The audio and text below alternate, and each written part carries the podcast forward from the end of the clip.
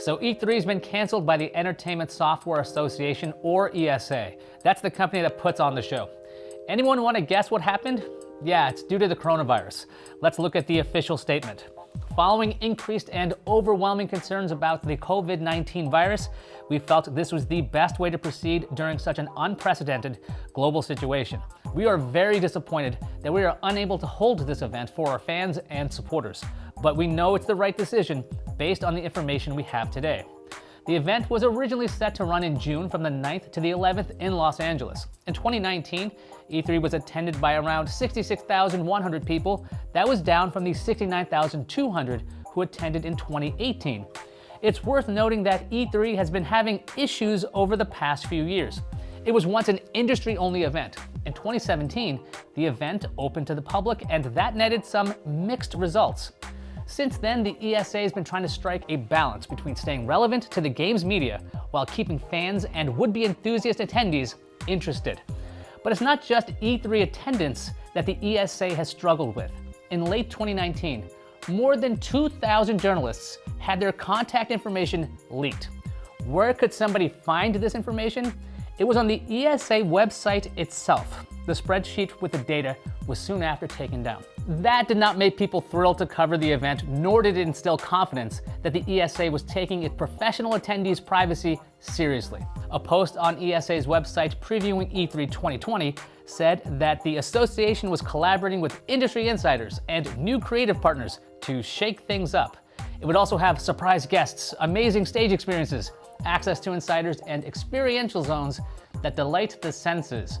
That all sounds like the ESA was trying to figure out what to do with filling the holes that major industry players were leaving. Before the 2020 event was canceled, Sony announced it was not coming to E3 for the second year in a row. Sony already gave us this riveting announcement about the PlayStation 5 at CES. Look at that logo. The ESA statement also said it is exploring options with our members to coordinate an online experience to showcase industry announcements and news in June 2020. Updates will be shared on e3expo.com.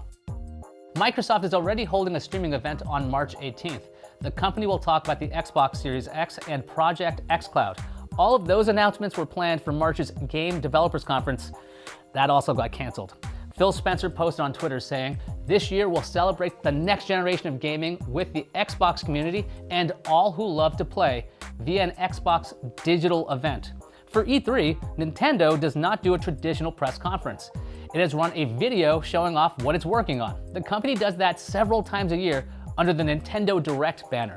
It looks like the big three do not have that much need for E3 to get news out about their products. But what about other gaming companies? Warner Brothers was going to hold its first press conference at E3 2020. It was expected to show off a Harry Potter game and a new Batman game. Ubisoft published a tweet saying it is exploring other options for a digital experience that will allow us to share all the exciting news we have planned. So if you love video games, you'll probably still be able to find out about them online. If you loved getting your hands on video games of all kinds at the event, that won't happen this year.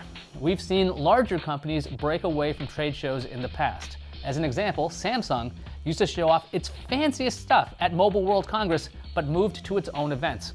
With the loss of the physical conference this year, Los Angeles misses out on the money E3 would have generated for the city.